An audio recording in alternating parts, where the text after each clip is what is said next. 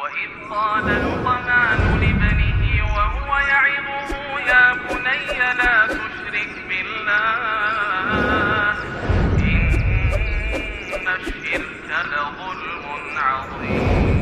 وإذ قال لقمان لابنه وهو يعظه يا بني لا تشرك بالله إن الشرك لظلم عظيم.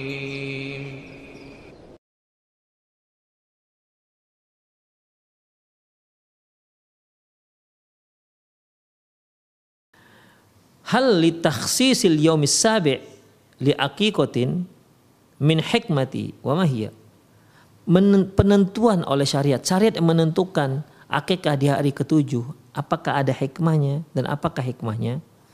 Qala fi hujjatillahil balighah penulis kitab hujjatul balighah yaitu eh, Imam Ad-Dahlawi Wa amma taksisu yawm sabi fali annahu la min fasli bainal wiladati wal aqiqah.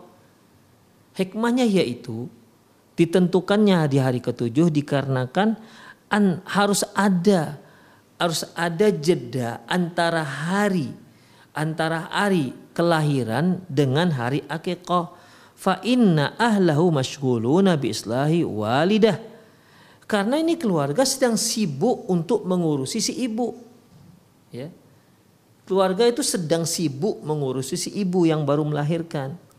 Wal walad fi awwali amri dan juga sibuk mengurusi anak ketika dia baru lahir. Fala yukallifuna fala yukallafuna hina izin bima yudha'af syughlahum.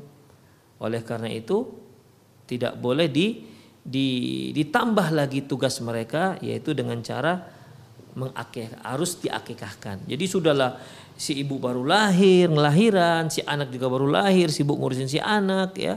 Kemudian disyariatkan lagi akikah. Oleh karena itu di antara hikmahnya diambil hari ketujuh yaitu agar ada jeda antara hari lahiran dengan dengan akikah. Demikian ikhwah. Wa aidan farubbal insanu la yajidu syatan illa bisa'i. Bisa jadi juga ketika lahir, uh, lahir di hari lahiran si anak itu itu bisa saja si untuk mencari kambing itu masih kesulitan di hari itu. Illa bisa'i kecuali setelah diusaya, diupayakan.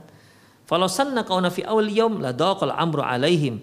Seandainya semua disunahkan itu di hari yang ketujuh, lahiran di situ, akikah di situ, tentu ini masalah akan menyulitkan kaum muslimin.